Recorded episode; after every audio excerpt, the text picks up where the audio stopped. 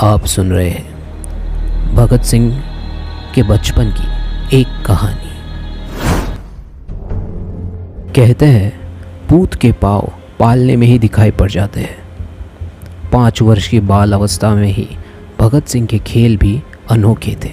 वो अपने साथियों को दो टोलियों में बांट देता था और वो परस्पर एक दूसरे पर आक्रमण करके युद्ध का अभ्यास किया करते भगत सिंह के हर कार्य में उसके वीर, धीर और निर्भीक होने का आभास मिलता था।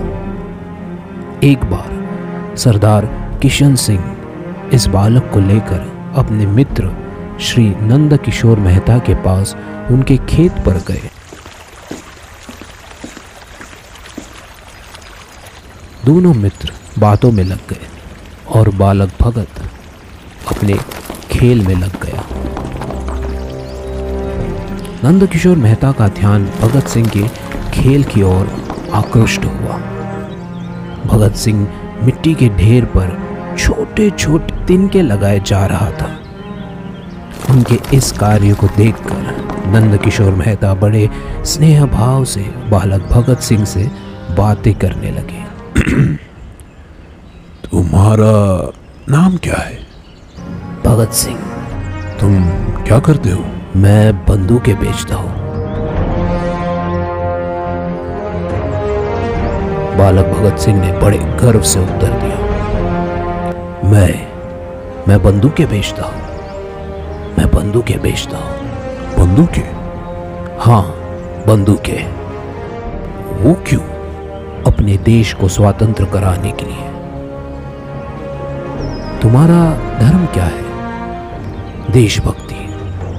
देश की सेवा करना। श्री नंद किशोर मेहता राष्ट्रीय विचारों के साथ ओतप्रोत राष्ट्रभक्त व्यक्ति थे। उन्होंने बालक भगत सिंह को बड़े स्नेहपूर्वक अपनी गोदी में उठा लिया। मेहता जी उसकी बातों से अत्याधिक प्रभावित हुए और सरदार किशन सिंह से बोले, भाई, तुम बड़े भाग्यवान हो, जो तुम्हारे घर में ऐसे होनहार वो विलक्षण बालक ने जन्म लिया है। मेरा इसे हार्दिक आशीर्वाद है। यह बालक संसार में तुम्हारा नाम रोशन करेगा। देशभक्तों में इसका नाम अमर होगा।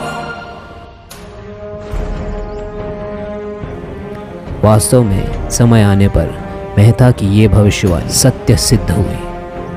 ये थी भगत सिंह की बचपन की कहानी।